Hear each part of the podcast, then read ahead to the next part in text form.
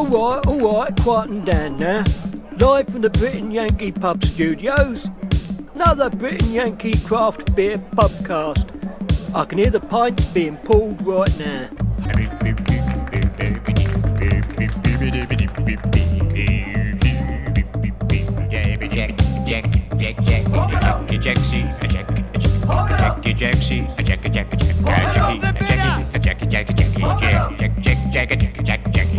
Take it away, lad. You are paying for that beer, aren't you? Pump up the bitter. Pump up the bitter. Hello everybody, welcome to yet another Brit and Yankee Craft Beer Podcast. My name is Phil Katt, the Brit, and I am here with my Yankee co-host, Mr. Ken Moller. How you doing, Phil? Well, no, I'm buenos noches. No, daytime. Buenos dias. Somehow he always introduces himself in a Spanish tongue, and he didn't this time. I can't rely on him for anything. No, I'm terrible. Were you out brewing this morning? I mashed in. I'm in the midst of brewing, believe it or not. Wow. So you've got to rush back and mash out. Yes. And boil and chill and forget. Yeah, the whole thing. All right. Good man. Well, if it sounds a little echo in here, it's because we're at yet another brewery. But this time, this is a fantastic nano brewery, which is brand new, opened up in Carol Stream. We are at 206 Brewing Company. And with me is the owner and brewer. I think you're a one-man show, right? And you are? My name is Bill King. I am the owner of 206 Brewing. Welcome, Bill. Thank you very much for allowing us to come down, because I know there's been a little bit of publicity on Facebook and people going, wow, another brewery opening up. And I thought, we got to get down there, as it's only 10 minutes from the Brit and Yankee pub. So we're down here, and we want to find out a little bit about you. First of all, I guess, why is it called 206 Brewing? I think I know from the insignia, but you tell us the story. 206 Brewing was my badge number when I retired. So I'm a retired firefighter, spent about 35 years in fire and EMS. I still stay active. I work with a mobile stroke unit out of Central DuPage Hospital. And really, that's been everything in my life. I'm an Air Force veteran. I actually started in the fire service. When I was in the Air Force, I lived in a little town in the middle of the desert, and I was a volunteer out there, and came back home and got in the fire service. So really, since about 1986, I've been involved in the fire service. Oh, that's really cool, because you have a brother who is in the fire service still, up in East Dundee. You may know him, Mike Kennedy. Yes, Chris Kennedy. Chris Kennedy, yes, I'm sorry. Chris. Where did Mike come from? Yes. Chris Kennedy, yeah. He's up at Black and Gray Brewing. And in fact, if you're still here at 2 o'clock, his salesman should be showing up so you can sample some of his beers as well. Well, I'm very familiar with his beers, actually. We've been up there and done a couple of podcasts, and Long Hair Chris, who is the brewer, does a great job up there. Yes. But absolutely. Let's focus on you. Right. So, that's your background. Yes. How the heck did you go from doing firefighting, and thank you very much for doing that, I'm sure you saved many a life, I'm glad to have people like you around as I get older. How about you, Ken? Yeah, absolutely. Yeah. How do you go from that to this? Well, when I was a kid, my uncle did home brewing, but he lived in Ohio, and that kind of got me interested in home brewing and winemaking and things like that. So probably in the early 90s, I started doing some home brewing. I think pretty much everybody around here went to what is now Broken Brix. Was the homebrew shop back in the day. I was there yesterday. Outstanding. Loved it. Great people. Great place. Yep. So, got some brew kits and started brewing back then. And over the years, my wife and I had talked about, gee, it'd be great to, open a little brewery. We always went to all the breweries around. I'm a big fan of beer and the local craft beer scene. But at the time, I had small children, and essentially I took the safe way out, which was being in the fire service. So that way I had health insurance for the kids. And I wouldn't say that was a safe way out. Well, it was safe for my family as far as taking care of them. Yeah. So now that I retired, I spent about a year sitting around home brewing, doing not much else, and thought, well, I either need to do it or quit talking about it. So did you have people who would come by, like when you got friends who come by and try your homebrew, Were they honest with you, or did they all say, oh, that's great beer? I hope they were honest. You know, they pretty much, you know, enjoyed it. And now it's time to, you know I have a lot to learn. I have a long way to go. We're learning the system, learning our processes. And, you know, what you have today will probably improve over the course of the next 6 months to a year. Well, what we do have today, Ken, in front of us, of course, we do have samples. Yeah. And that sample, and I do like the little sample glasses. They've all got 206 on them. Very nice. By the way, I understand you had a visit from John Bitterman. Yes. Yes. John will have obviously snarfed some of your glasses for his collection. Oh, yes, he did. It's great. Yeah. This beer that we have here, we said, okay, let's have a sample. What you got? And I understand that you're running low on your samples at the moment, but what we have here is your honey brown. Now, do you have names for any of these beers yet? Generally not yet. Reason being, I want to dial the recipe in. So this is honey brown version 1. I just did the recipe again, and if it sticks and is as popular, then we will give it an official name. Right now, the only beer that I've truly named is our Engine House Stout, which actually, that's not the actual official name of it. It's supposed to be Engine 120 Stout. So I brewed that stout with a friend that I went to some classes with, whose father was a Chicago fireman, and he unfortunately lost his life, and he was assigned to Engine 120. So the beer is going to be named Engine 120, but he lives out in Palos. So he hasn't been able to get back here, and I'm not going to call it Engine 120 until he physically comes in and gives it the stamp. All right, well, Ken, we've sampled this as we were doing setup, and I have to say that as honey browns go, I'm not a big fan of them because typically they're too sweet. This one, in my opinion, retains the brown ale and then gives you a little smattering of that sweetness right at the end. Ken, what do you like? It's a great-looking beer. It's got nice clarity. The color is nice. Nice, like, mid-range brown. It's not real dark. Mm-hmm. It's not like, you know, amber. It's pretty good. It's a great-looking beer. The brown ale is solid. You can taste the honey. And honey beers are a challenge. If you put the honey in the fermenter, a lot of times it ferments right out, just like this. Sugar. There's actually a malt now. It's called honey malt that you can use to that when you brew with it, it helps, you know, with that honey character. But this one's great. I think it's delicious. Yeah, I there was one honey beer that I knew of old from. Was it JW Dundee? Honey brown out of New York, right? And it was pretty rough and ready. I would say that this is quite delicious. I would enjoy a pint of this, and I will say that we will tell you if we're not happy with the beer because we'll go, it's not my style. Well, this is my style, so I'm very happy with this one. What's the alcohol? This one is about 5.1, 5.2. So what are some of the challenges? I guess, let me hold that for a second. Let's describe where we are. Kind of tell us exactly where we are. We're just off North Avenue in Carol Stream, right next to a Starbucks, which is very handy because there's a ton of people who are going to keep coming in and out of there in the morning and the afternoon and during the day. So, we're right at the corner of the southeast corner of North Avenue and Schmale Road. And yes, it's Schmale, not Schmale. We were having a discussion about that, and I said, well, you know, there's another road up called, it's L-I-E-S. Yes. Lies Road, people say, but it's actually pronounced Lee's Road. Correct. Because it's German. Anyway, yes. Enough of Google Maps. So the Schmale debate versus Schmale, you know, when I grew up, we always called it Schmale. Yeah.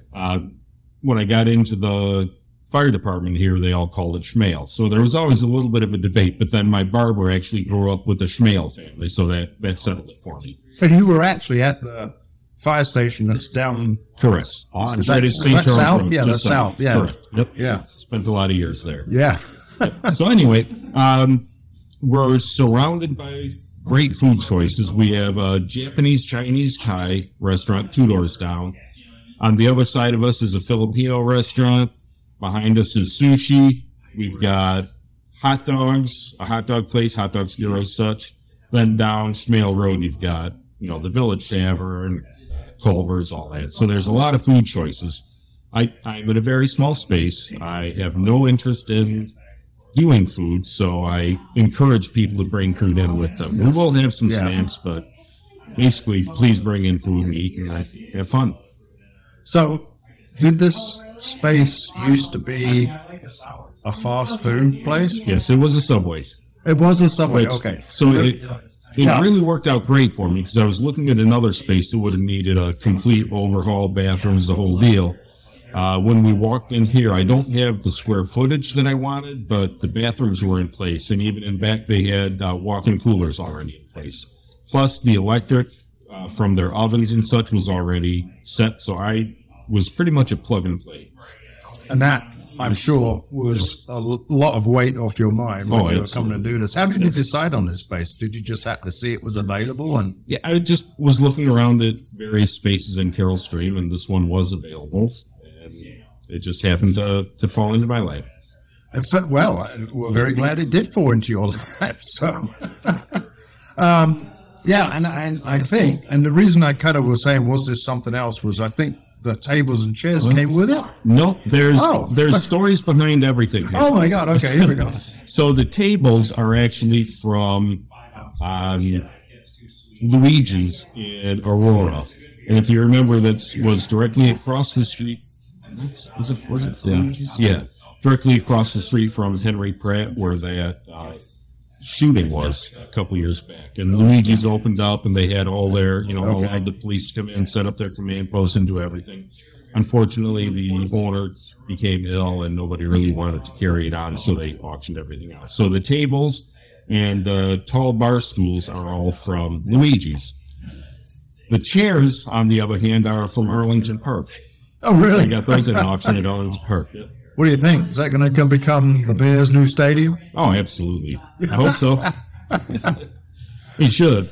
Yeah, I guess they've acquired it, right? Yep. Yeah. Sounds like they closed on it. Yeah, they closed on it recently. Yeah. Okay, right. Well, we're going to take a quick break here. We'll come back. We'll have another sample, hopefully, or you've still got some of the other beers you got. I do. You've got like three of your beers, right? Actually, four. Oh, goody. So, yeah. We can double up. All right, we'll be back in just a sec.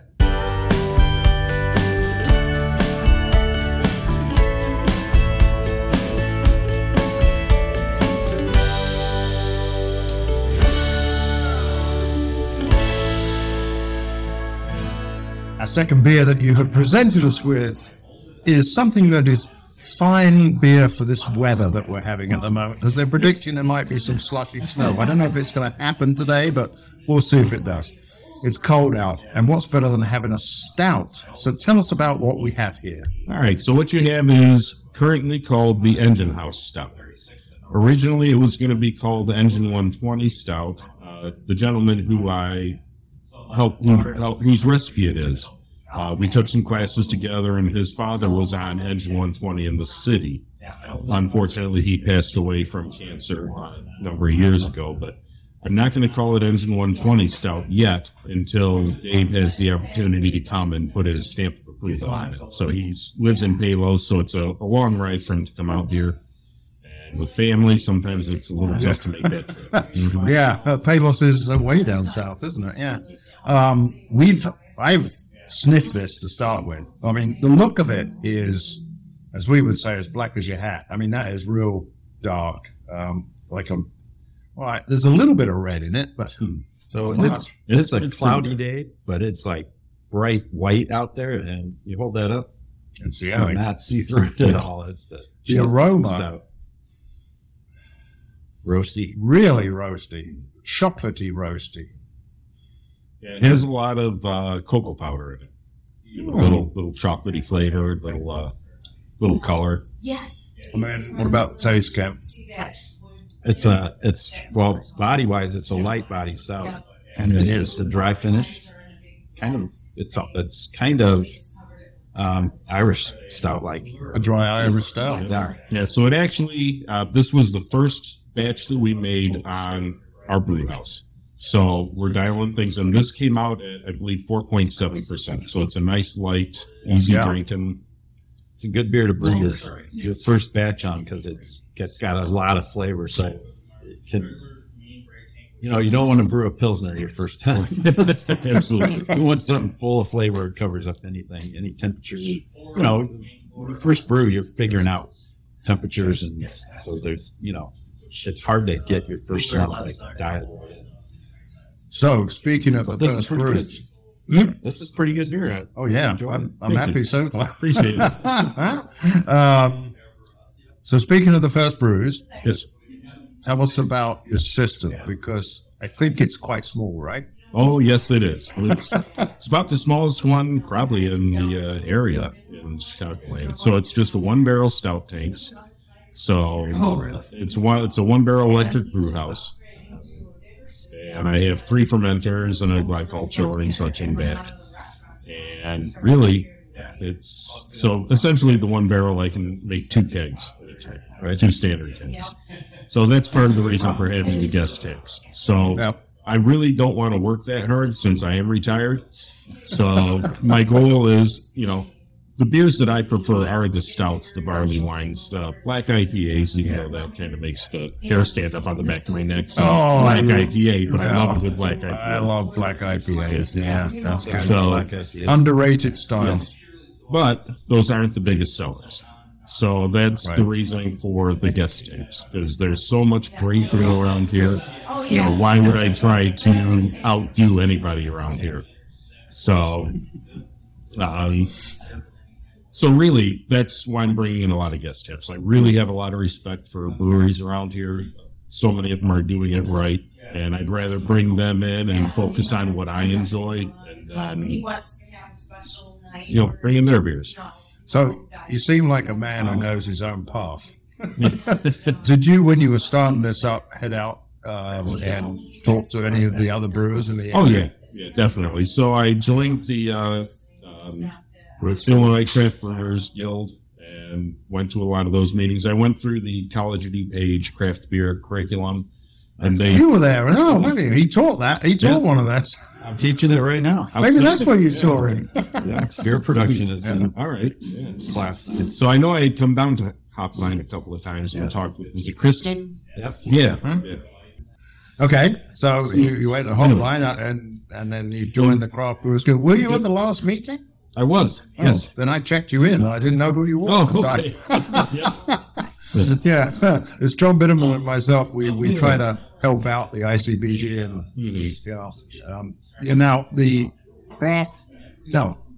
the Illinois Craft Brewers Conference was just this last Monday, Tuesday. You went down to that, Ken. Did you get down to that? I did not.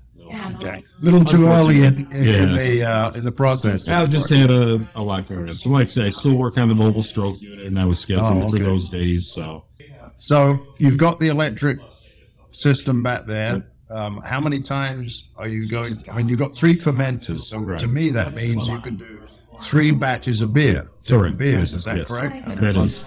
So how many times do you bring a week then? How long does it take? Three times, and then you got 2 weeks. 2 weeks while those ferments are happening. If you're doing ales, okay. Unless you're brewing a Kveik or Kveik, however you want to say it, but you can turn those around in just a couple of days.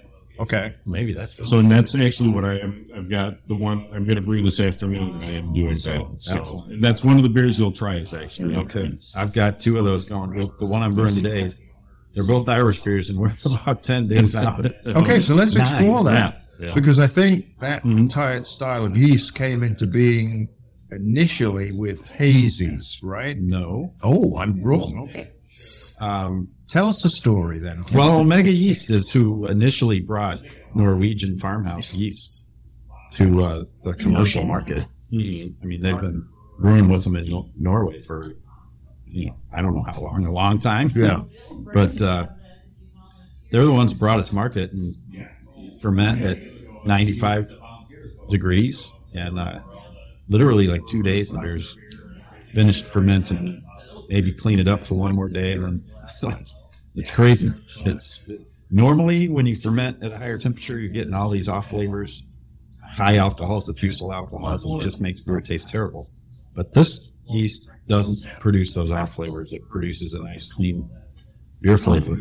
So you can do things with it. And I think there's about 6 different types now. Some of them produce fruit, some of them, fruit notes, and some are clean, and it's really interesting. Yeah. So for a small brewery like this, then, Bill, that's ideal. Yes, that's ideal because you've got a big turnaround. Once you've got it out of your fermenter into the kegs, they can stay in the kegs for a while. One of the challenges is keeping the fermenter at 95 for 2 days. Okay. So I ferment. I'm doing pilot batches with this. So it's a 15-gallon batch. I put it in a 2-by-2-foot sink, and then keep changing the water up. Okay. If I had a CNC machine, I would just do that. But that's exactly what I have set up before. Trying to get set up right now, but just having the sous vide in a pot and then circulating through a cooling coil to kind of bring the temperature up to where I want it to be. It's cool. So Ken used the word challenges, and that's what I was going to ask you originally was, what have been some of the major challenges you've had in taking an old Subway and turning it into a very nice, cozy nano? I'm going to say it's a nano brewery. Yes. And that's perfectly fine, because if you're producing great beer, it's a perfect place to come in and have a chat. So you've got a bar area and you've got tables and everything. So what have been some of the challenges that you've had? Really, I think the biggest challenge has just been time. Time with, we were the first brewery, we are the first brewery in Carol Stream. So it took a couple months to actually for the village to figure out how exactly they were going to handle the liquor license. They had permits all set up, but they didn't have the liquor license. So it took a couple of meetings for them to work that out, which, they've all been great to work with. Everybody's been great to work with. Well, you got in. Well, yeah, let's go. They're great people. And even the state was very good. Actually, the easiest was the TTB, dealing with the federal. That went about as smooth as I could expect. Okay. So really, but it's just time. It's taken a lot of time with, getting through the paperwork. And I think the next part was solidifying my vision of what I wanted the place to look like. So I was all over the place for a while, and then once I really zeroed in on what I wanted to do, then it was just, all right, let's get to work. So, yeah. So really, it's been great. It's, been a lot of work, a lot of 12 and 16-hour days, but it's been great. Yeah. Well, now you can sit back. Yes. And allow other people to do the work for you, but you still have to do the brewing, right? Yes. Absolutely. And that's the fun part. Right. Yes. And the drinking. Okay. We can enjoy that. Yeah, right. Now you also, you've got 4 beers you're going to have on. You've got quite a lot of taps, and you've got like a kegerator there as well for some guest taps. Yes. We'll talk about how that is all going to come about, how it's going to go in the future. What is the style of beers that you really, where are you in the line of beers? I mean, I can't see you as being a big adjunct type of guy. I can see you as drinking, and as you are drinking, one of your guest taps, which is? Champagne Velvet. Absolutely. So, done by Uplands. Uplands, right there, down in Indiana. Yes. So Champagne Velvet, if you know it, I guess, is what everyone's been telling me. So I brought that on from going to Full Band, because Heartland brought a bunch of cases of it, and all the brewers went absolutely nuts. I'm like, I got to try this. And it is probably the nicest, easiest drinking beer around. But it's not the style that I want to make. It's a style I love drinking, but I'm into the barley wines and stouts, the darker beers. But I also am a realist and understand that that's not everybody's cup of tea. So that's a lot of the reason for the guest taps is there are so many phenomenal brewers around here. I know that I can't outdo them. A lot of them, their smells are so incredible. And I don't even want to try. I'd rather just bring them in, find the beers that I really enjoy drinking. Because remember, it's all about me. I mean, we got to be honest. I love it. So I really bring in, like, my wife's favorite beer is Vanilla Bitch Slap from... Oh, yes. From Piedmont. So, of course, we have to have a tap of that. And so, basically, through the years of sampling, I brought some in, and it'll be constantly rotated. I've got Sturdy Shelter. right now, which, you know, how can you go wrong if you're taking we were there like Oliver, right? 2 or 3 weeks ago. Yes. What have you got on tap? Right now I've got the cream ale. Oh, yes. Very good. And I believe I have the Colts in the cooler. Wait. Oh, right. That's a good one, too. Okay. I got to tell you, I like the idea of guest taps with local brews. I love the collaborative nature of that and that support. Plus, you know, you got a small system and you're flying through beer already. It's a natural. I like the business model. Yeah. Thank you. I appreciate it. Well, we'll come back in a second and talk about when you are officially opening, are you soft opened, all that sort of stuff, and then we'll get into other things. So we'll come back in just a second, because I hope you've got another beer for us. I do. Excellent. All right. Great.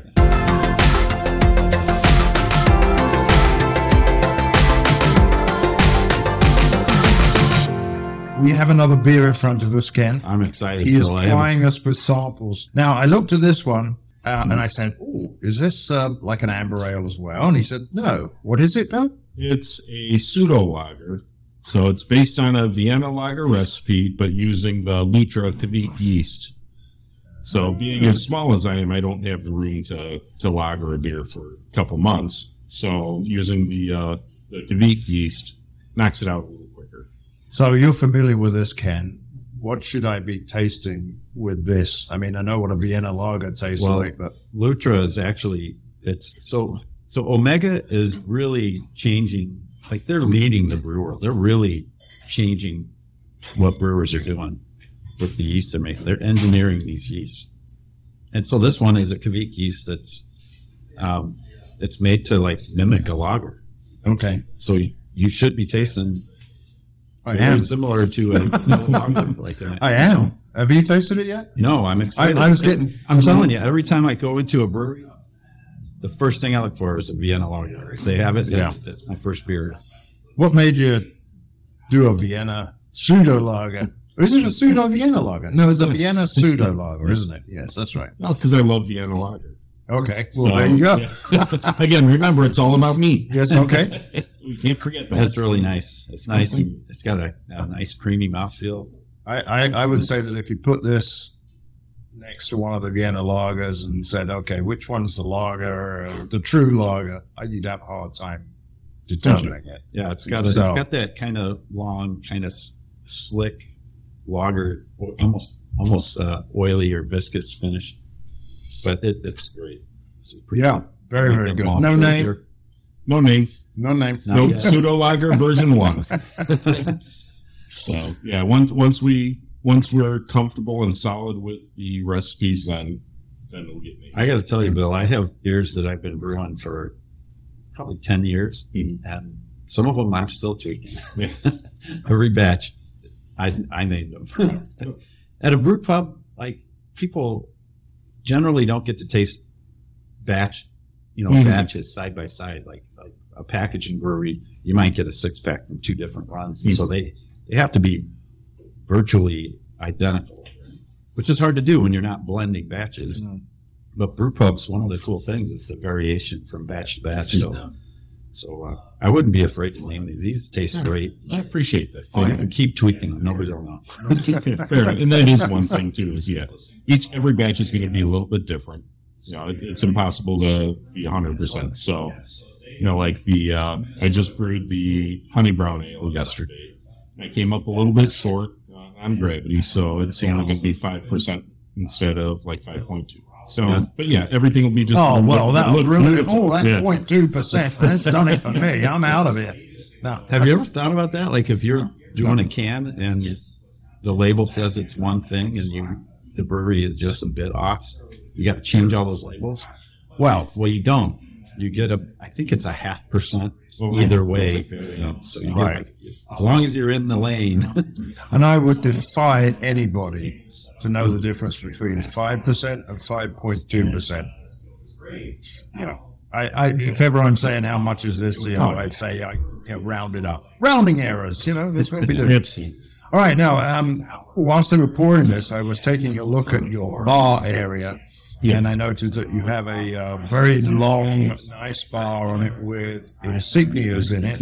At the back of the bar area, you have firefighter helmets and things. And so I'm obviously going with the same firefighter thing, but how did you do the bar?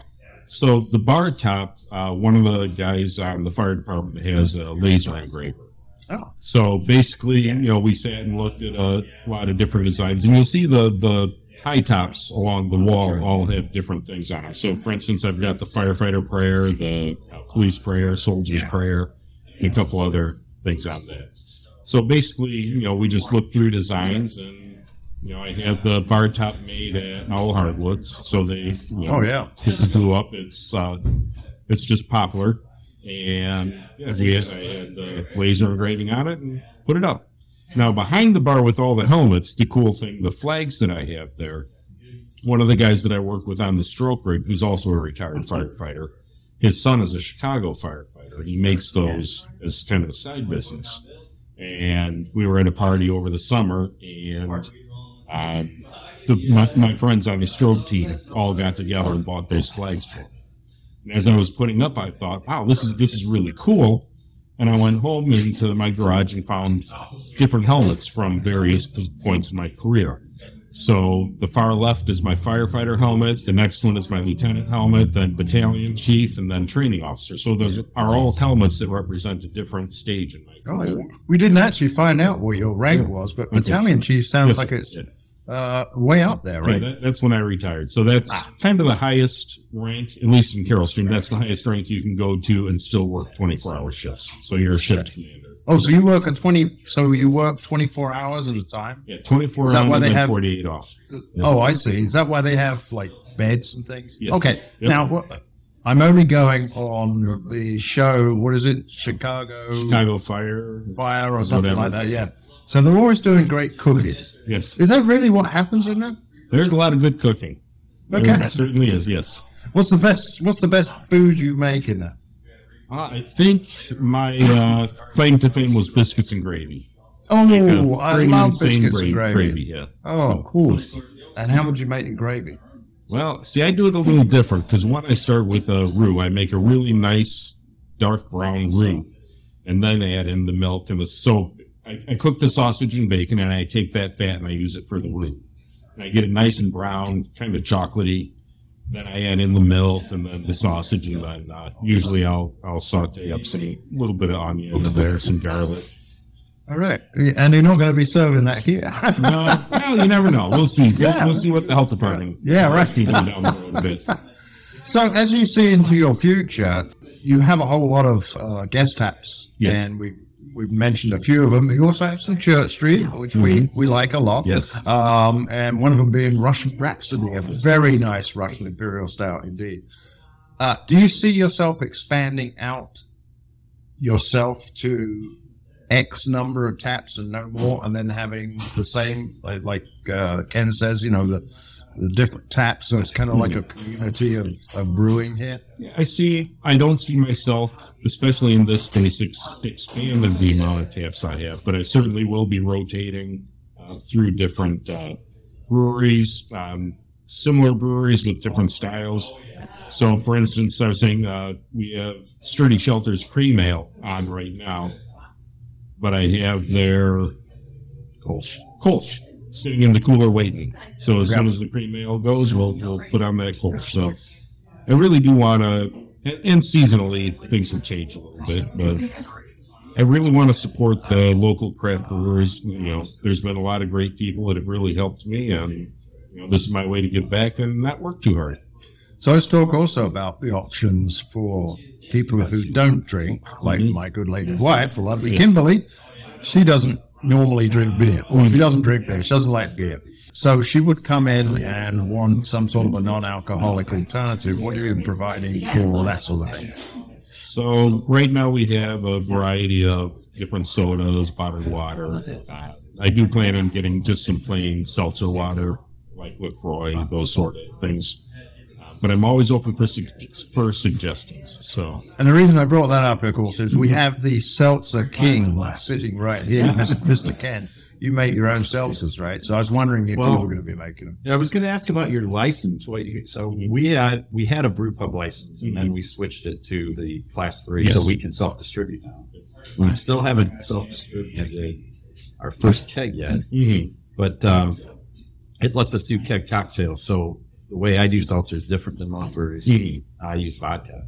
Okay. And I get it to 5%. I do a, just a clean seltzer, unflavored, and then we offer pumps of flavoring if you want that. Just fill it at the tap. So instead of making a bunch of different seltzers. Right. And the truth is, if we look at what seltzers are doing in the marketplace now, their sales are declining. Yeah. And the ready-to-drinks are taking over. The ready-to-drinks with liquor in them. But I think I saw on your website something about bourbon. Yes. So we are rapidly expanding our bourbon selection. So that's kind of our focus is the beer, but also bourbon, because, again, it's all about me, and I really like bourbon.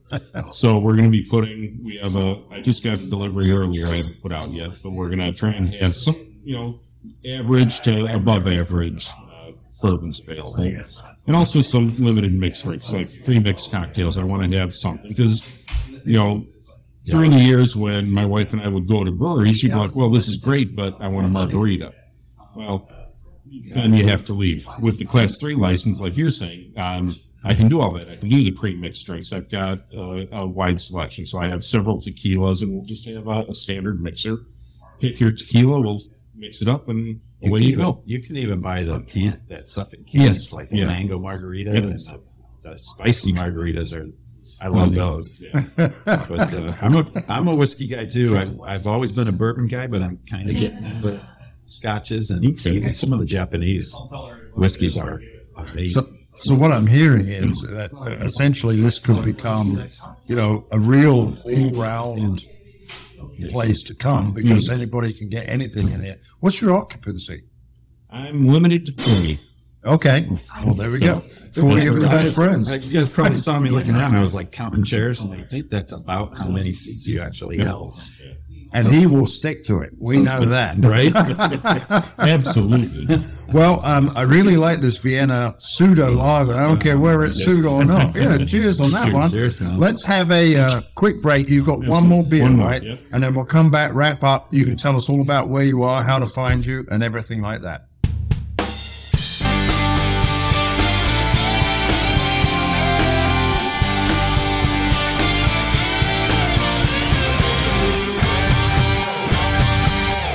We're wrapping up with a light-coloured beer that you provided, slightly unfiltered. I wouldn't call it a hazy. I don't think it's a hazy. Definitely not a hazy. I said, let me try and guess what it is.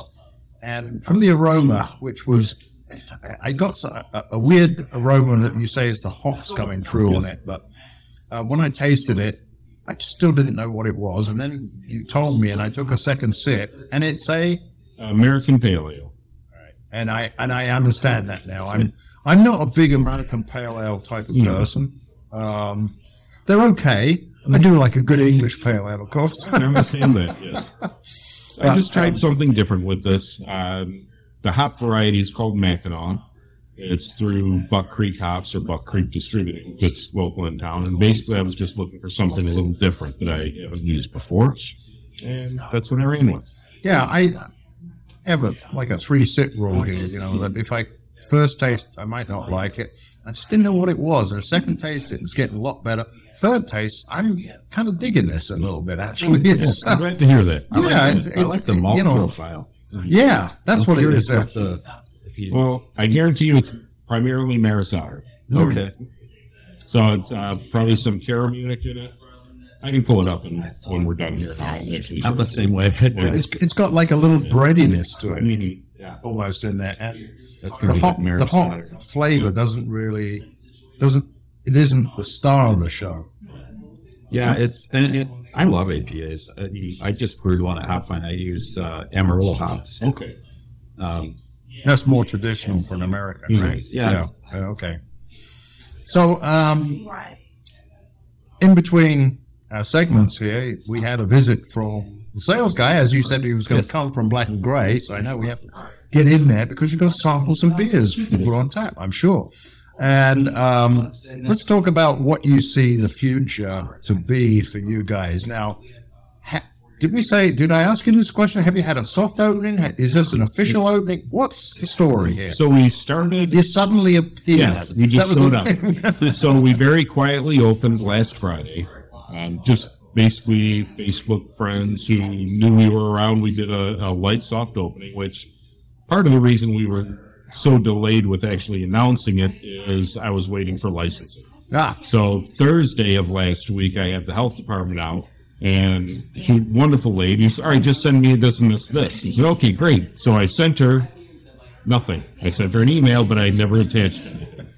So then Friday morning, I called her and said, hey, you know, or she sent me an email saying, hey, you forgot the attachment. So I really quickly got everything put together, sent it over to her, and said, all right, I'll get back to you later today. Now, later today, does that mean 10:30 or does that mean 4:30? She was amazing. By 11:30, she had everything that I needed. Ran over to the Village Hall, went to do my final permit there, and the lady who does those permits was not in. But fortunately, again, Village at Carol Stream, amazing people. They're like, well, it's just a sticker. Don't worry. Just bring it to us next week. You're good. So I actually sat in the parking lot of the Village Hall, said, okay, we're opening at 4 o'clock today. And so that was it. It was just very soft opening. Ken, what they said was, oh, it's Bill. He's over. Yeah, it's okay. Don't worry about Bill. They know how long I've been working at this. So they're phenomenal. Great people to work with. That's good, because I think we joke about this, but I think you have to be very careful when you're dealing with licensing for liquors, beer, and I don't think any village should take any shortcuts, and it sounds like they haven't. They've just been very cooperative. Yes. Okay, so you had a light soft opening. Yes. Are you going to have a heavy soft opening? Or March 18th. Okay. Yeah, March 18th, 11 a.m. is our actual grand opening. Okay. And hopefully we'll have some of our beers on tap. All right, good man. There's been the... we may have drunk them all. We might. So I'm just very overwhelmed by everybody who's come out, the amount of people who've come out and drank and enjoyed. You know, if we're going to be perfectly honest, I think everybody who gets into this industry, you sit back and go, yeah, I kind of like it, but I don't know if anybody else is going to like it. So I fully expected people to come in, try one of my beers, go, yeah, that's fine, and then grab a guest tip. People have come in and they drank my beers. And they've enjoyed them, and it's made me feel great. But we are running kind of skim, so we're trying to get things out. So March the 18th is a Saturday, and March the 17th is St. Patrick's Day. Yes, are you going to be out celebrating on the 17th? That's why you didn't pick that day? Well, actually, I based it on the availability of some of the village trustees and the mayor. So the trustees and the mayor, and a lot of them are going to be here. But, oh, cool. Very good. You know, unfortunately, I have to go to a memorial service today for somebody. So, which actually brings up something, and this is a question I actually asked you this earlier on before when we were off mic.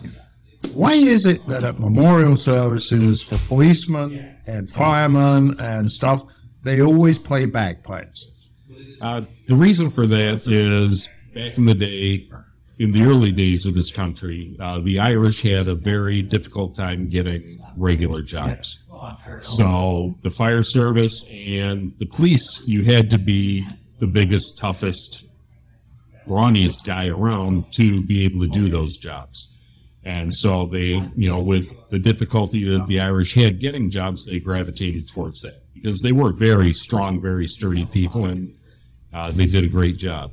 So that's why. There's just a very, very long tradition with Irish in the fire and police service. So, of course, that was Gaelic, and they always do bagpipes, especially the Scottish. But you don't think of the Irish as having bagpipes, but they do. Mm-hmm. They sound both awful, but never mind. That's another story. Anyway.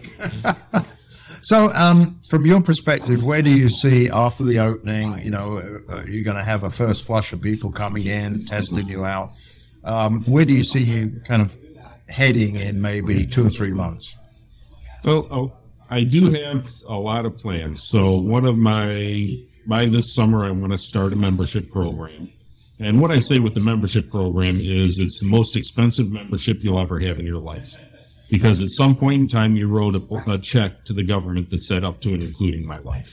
So for the police, the military, firefighters, people who have put their lives on the line, we're going to have special nights for them to come in.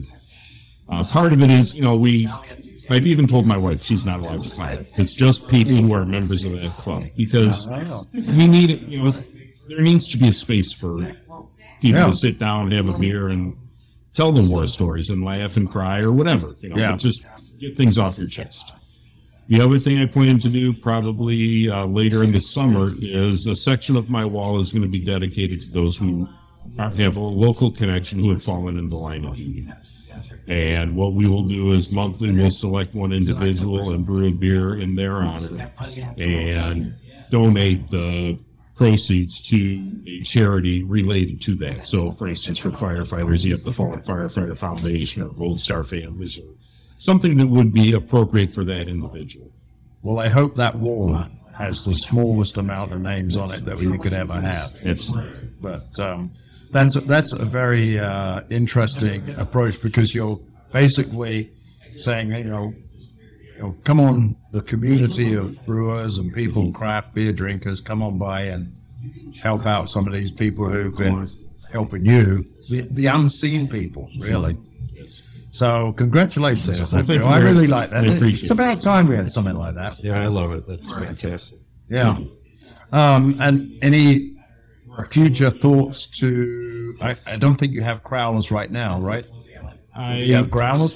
I will have growlers. Okay. I have the machine. I have the cans. I don't have the labels, and I don't have the stock. Right. I was going to say, it doesn't have the beer yet. So that's, a couple months down the road, I hope to have growlers. Yeah. Now, there's something else I saw on the website. Did we talk about bourbon, or was that off? He mentioned bourbon in the last segment. Yeah, he likes his bourbon. Okay. I didn't know if we talked about that. I don't know if it was on the in the segment or not, but yes, we will have. Was it? Oh no, I don't know. Either way, we'll have. Yeah, that's almost right now. I do have that, so so we'll have some bourbon. We'll have some mixed drinks. Well, mostly canned mixed drinks, and something for everyone. Hopefully, some wines. Are you going to have a cider? Because I know a very good cidery. I do have some ciders that I can, but absolutely, I'm always looking for... well, you know who doesn't? Broken Brix. Thank you. Broken Brix, absolutely. Good point. I usually have a sponsor's bell, a little bell that we ring, and if I'd be here, I'd be ringing it for them. So it sounds like everything is moving along quite well. No big plans, which is great, because you're just doing it.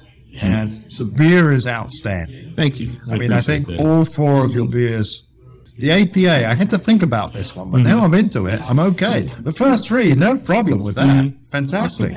Bill, thank you so much indeed for your time. I know it's a quiet day. You're open. Oh, well, while you're open, tell us where to find you, what your hours are, and all the other details that they need to know. All right. So we're at the southeast corner of North Avenue and Schmale in Carol Stream. We'll be open 11 a.m. to 9 p.m. on Thursdays, 11 a.m. to 10 p.m. Friday and Saturday, and 11 a.m. to 5 p.m. on Sundays, unless there's a game on that I want to watch, and then we might stay open a little later. I like it. Yeah. It's all about... Absolutely. I should get that on a T-shirt. Yeah, right. That's your great shirt. It's all about Bill. That's your next beer, Yeah. Your favorite beer.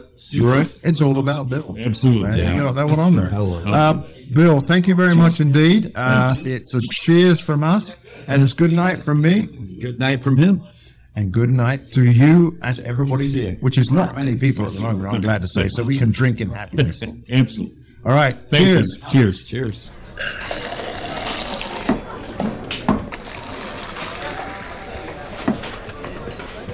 Brit and Yankee. Brit and Yankee. I'll have a pint. No, go. Give us a pint. You got any tetlers? A pint, please, Bob. Give another pint, please, Bob.